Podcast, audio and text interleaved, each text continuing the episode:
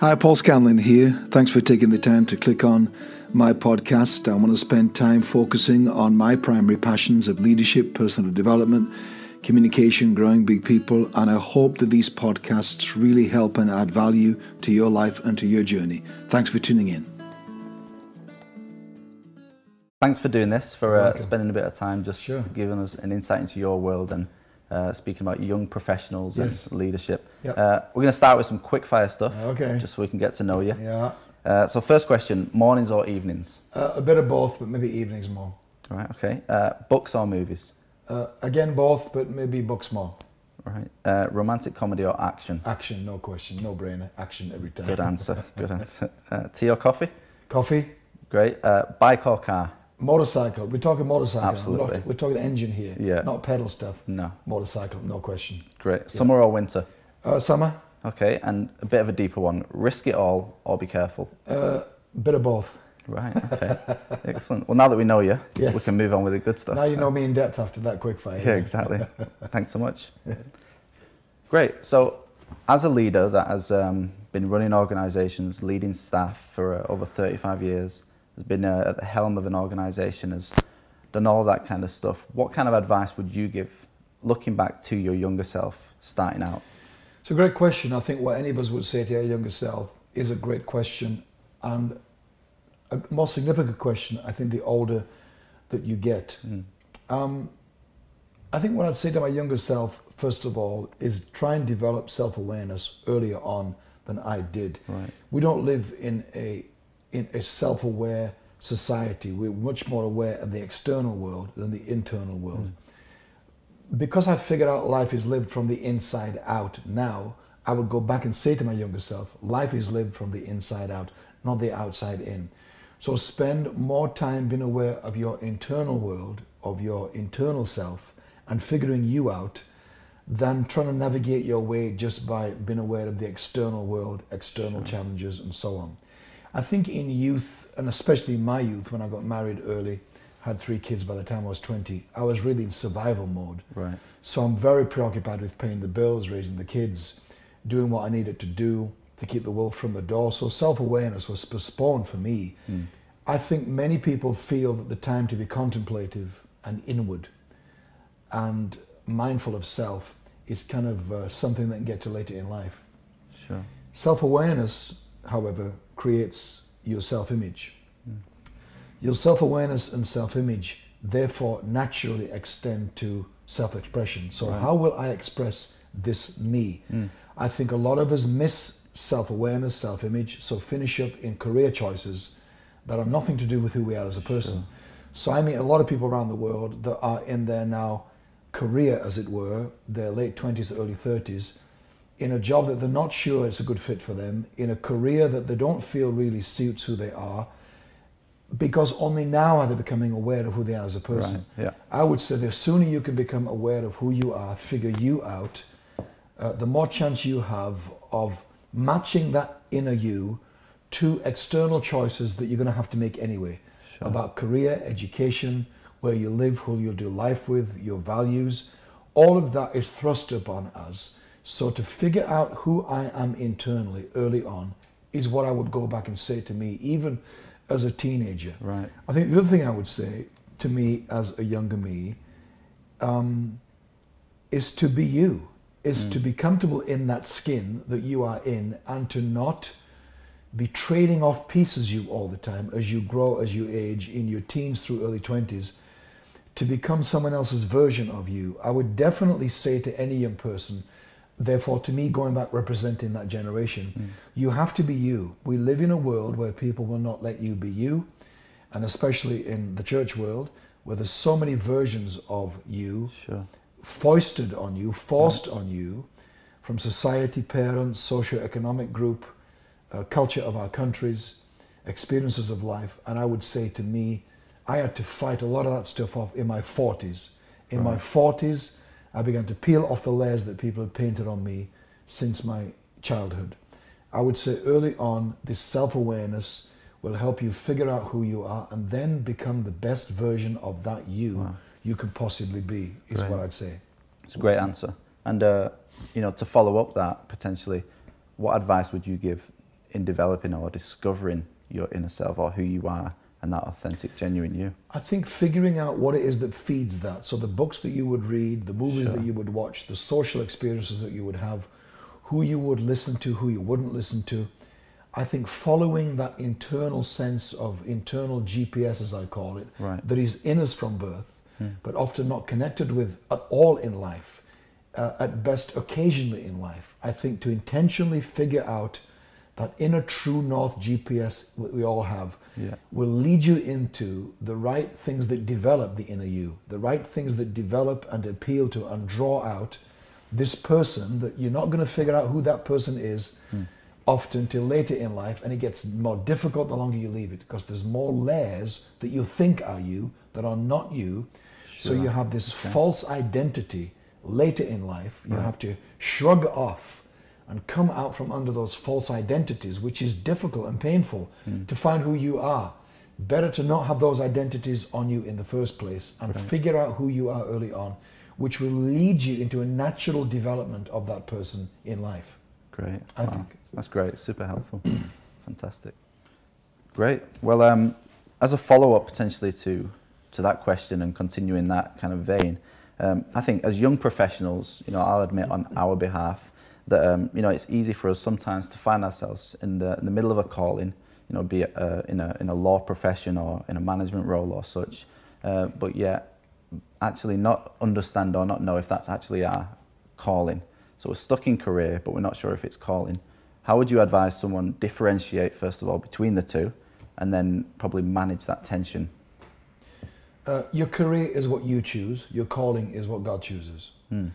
Uh, essentially those are the two distinctive massive differences Right. again i want to go to the front end of this process because classically the way we enter careers is wrong we enter careers often based on someone else's aspirations for us so parents would press their kids towards say a medical career if medicine is a strong strain of the family Sure. careers or push the kids towards what they may feel is a more lucrative career if there is a law sort of emphasis in the family vocations then to press the kids towards that with no awareness that this may not suit the personality and wiring and DNA and calling of this child. Right. So I have a huge issue with our whole education system that that question takes me back to. So the way that we step into careers, the front loading of that to Right. me is stacked against us. So people finish up in a career that is not their choice. Um, it is someone else's choice. Uh, they sort of drift along with that career choice. Not a bad career. Yeah. It's not a bad life choice until you finish up realizing in the midst of that career that you are unfulfilled, unhappy, Sure, right. not productive, which ultimately, worst case scenario, can affect your health. You're sick, you're Hmm. on prescription medication, you're unhappy, you're moody, you're depressed, you don't sleep at night, all of which is attached to this lack of fulfillment in where you spend most of your life, i.e., in work. Right. My advice to young professionals is to early on figure out your calling. You figure out your calling this way not what could I do, not what um, would I be brilliant at that other people think, um, but to figure out what is the problem that you are here to solve. What is the problem that you are on the planet to solve? Because ultimately, Wow. your calling is built around something you're here to fix. Right. What is it that you are here to solve? Even if it's a generic response, I feel I'm here to um, bring order to chaos. If it's that's the only generic clue you have, it's a good beginning. In other words, you only know that because you're driven crazy by mess and chaos. Sure. You're always organizing people's lives. It's a clue to how you're wired. It's a clue to something you are here to solve. It's a clue to a calling. That should be the track you follow into what people then call a career. The leading edge of career, therefore, should be a sense of calling. Calling Right. is figured out by what do I solve? What you solve is figured out by what irritates me, what bothers me. So if I am if I am obsessed with style and you're sitting opposite me and there's a loose button on your coat and I'm talking to you, but I'm obsessed with the loose button on your coat, it's maybe a heads up that I am going to be mm-hmm. solving people's tailoring problems. I'm going to be into fashion. I've got an eye to detail. It's simple as that. If that becomes what you're known for and that's what you obsess over, rather than see that as a weakness to fix and get on with your career, give attention to those things.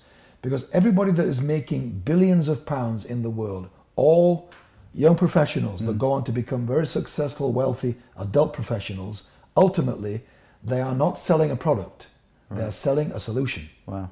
They are fixing something in people's lives. So if you look at Apple, the most successful company in the world of hmm. its kind, Apple are not selling devices.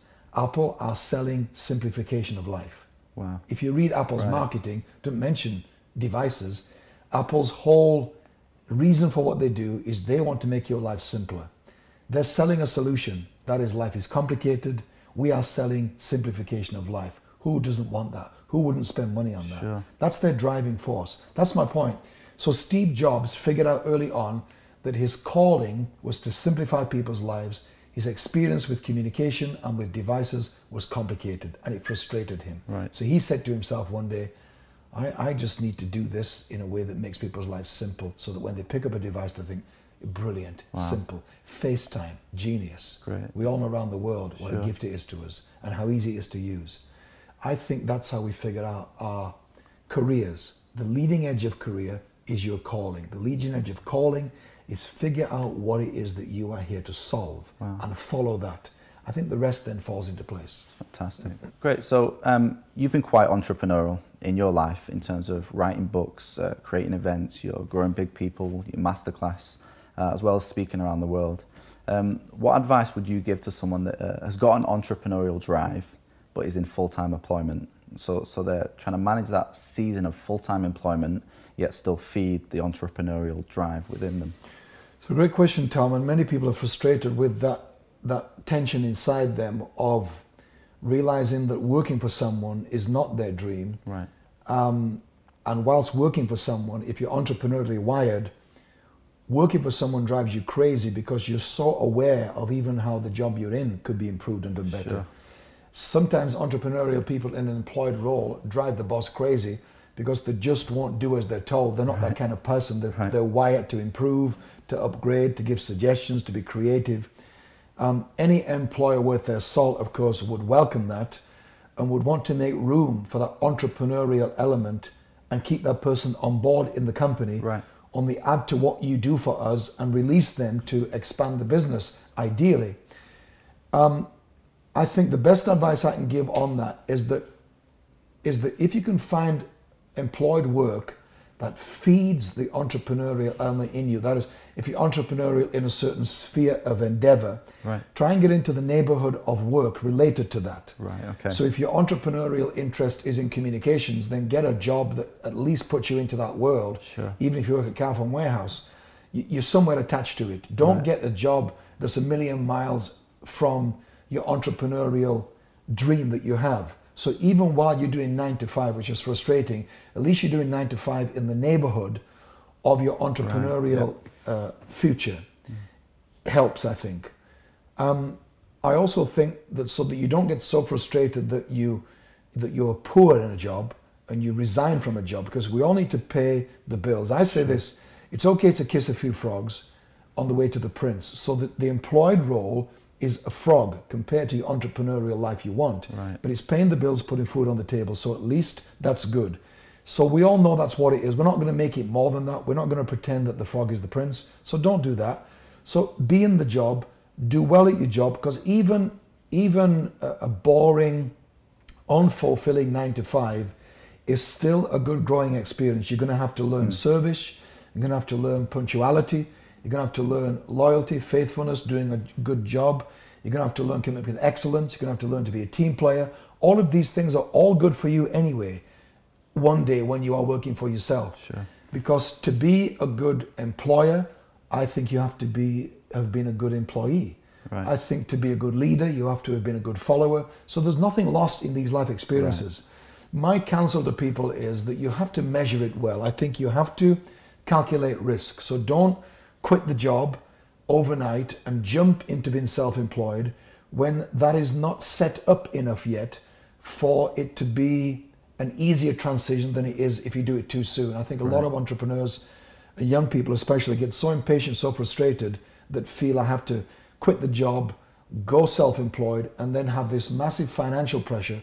Financial pressure will come anyway, but I think managed risk and calculated financial pressure is better than just knee jerk reactions to get towards doing what you want to do entrepreneurially. Right. So I think, yes, get around people that feed the entrepreneurial spirit. Don't settle and marry a frog. Learn from it, grow from that employed status as you keep moving towards um, an entrepreneurial life. I I think as well, I'd say that you um, that you shouldn't you shouldn't pick a dream that's beyond your pain threshold. Right. I think some people entrepreneurially pick a big idea for their life, not aware that, that reaching for that will bring so much discomfort and suffering and pain to my life. And then it's the pain that takes them out. It's not the dream that took them out, it is the pain on the way to the dream. And I think we have to be intentional about pain, we have to be thoughtful about pain. Um, am I able to have less sleep at night? Am I able to cope with the pressure of not Right. knowing where my next paycheck's coming from? Sure. Can I deal with the confrontation required to confront people who owe me money, who are not paying up? Can I deal with the, the small beginnings and the pains have been small in my beginnings? Right. Can I deal with the relational pressure if I'm married that I'm not going to see my kids? I'm going to be gone early, coming home late. As an entrepreneur, I don't keep normal hours. Um, can I deal with all of that stuff that is relational, circumstantial, financial pressures, emotional pressures? I think to sit down and talk to people who are where you want to go Right. and ask them to tell me what pain could I look forward to? Right. And then if you feel I can survive that, then go ahead. I think entrepreneurs need to be much more honest about the pain. Rather than talk about the dream and the money and the lifestyle, which of course, who wouldn't want that? They need to tell us about their pain, their disappointments, their failures, their bankruptcies, um, their struggles with health, their depressions, uh, all the rest of it. Tell us about all that because Right. none of that is going to happen to you if you stay a nine to five job. Sure. Yeah. So before you leap into that entrepreneurial dream, the stuff entrepreneurs should tell us, and I have gone through a lot of pain, isolation, loneliness, lack, struggling of that nature and Wow. beyond that no one told me about, but thankfully I saw it coming. Wow. So I think I was more suited for it, not because I was better than the next guy, but just because I think I'd be more intentional about the pain. Sure. Excellent. Great. So, um, speaking in the realm of trying new things and trying Yeah. to get yourself in the ballpark of, Yes. of, of your entrepreneurial drive or your calling, um, talking about failures, what, what was your single greatest personal failure? And uh, being honest, you know, did you learn from that? Did it make you weaker or stronger? And what did you learn? I think without question, the greatest personal failure I've ever had is not being myself. I have to come Right. back to that. It's worth becoming a student of failure in, in, in a society that, that demonizes, outlaws failure. I think to be entrepreneurial, to be a young professional, to attempt things, to be outside the box, to not be a regular nine to five person, as it were, you are going to have to have a good relationship with failure. Sure. So, failure, of course, for us that do what we do, and for young professionals, failure has to be something you make friends with. However, what is to me more fascinating about the study of failure is propensity rather than behavior. Right. If you can figure out where my weakness and propensities are, then you will be able to predict the sphere of your failure. To, to talk about failure in terms of behavioral fails, Right. or I failed in that area, or I failed in that person, or I failed in that value, is not as helpful as saying, here's why I think that happened. Failure is an effect, it's not a cause. If we can go upstream of failure to what causes it, Wow. personally, corporately, mm. in our organizations, in our national cultures, in our businesses, in our political Wow. parties, what is the upstream cause of our tendency to fail in these small areas consistently? Sure. That to me is the benefit of the observation of failure. It is propensity. What is our propensity? What is our vulnerability? What is our pattern of weakness? This will predict where we can expect and therefore guard against Right. or reduce and minimize the frequency of failure. But for me, I think as long as I live, I would answer that because I have failed in handling people. I have failed in decisions that I've made that have that have not come out well for people that were implicated in those decisions. I have made decisions that have failed financially, organizationally. I have fired people I should have kept. I have been unkind to people I should have been kind to. None of those are helpful to talk about on their own because we Right. all do that. Yeah, yeah. What is helpful is to come behind the scenes of all that and say, Right. why, why do you think that happened?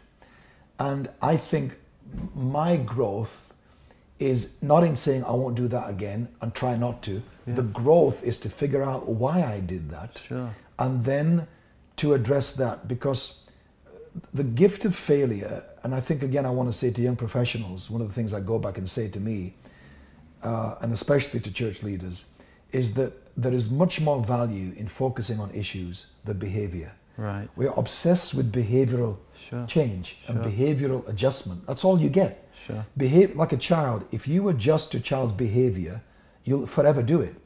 And the effort you put in to adjust behavior, you will have to sustain that effort to keep the behavior where you want it. Right. If you address the issues that cause the behavior, Wow. the chances are that we'll get lasting behavioral change not by constantly disciplining behavior, but by educating as to the awareness of the cause, the issue that causes the behavior. Wow. So for me, the science of failure is much more to do with figuring out the issues Sure. rather than the behavior that people would talk about. So Right. of fail is interesting, but it's not fascinating and it's not educational unless you tell us what is it that the ingredients of that fail.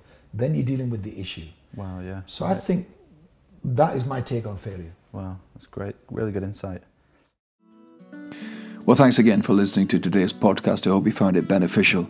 And uh, I know time is precious commodity for us all, but I would love it if you would take the time to write a review or comment, and above all, maybe subscribe to my podcast channel. Thank you.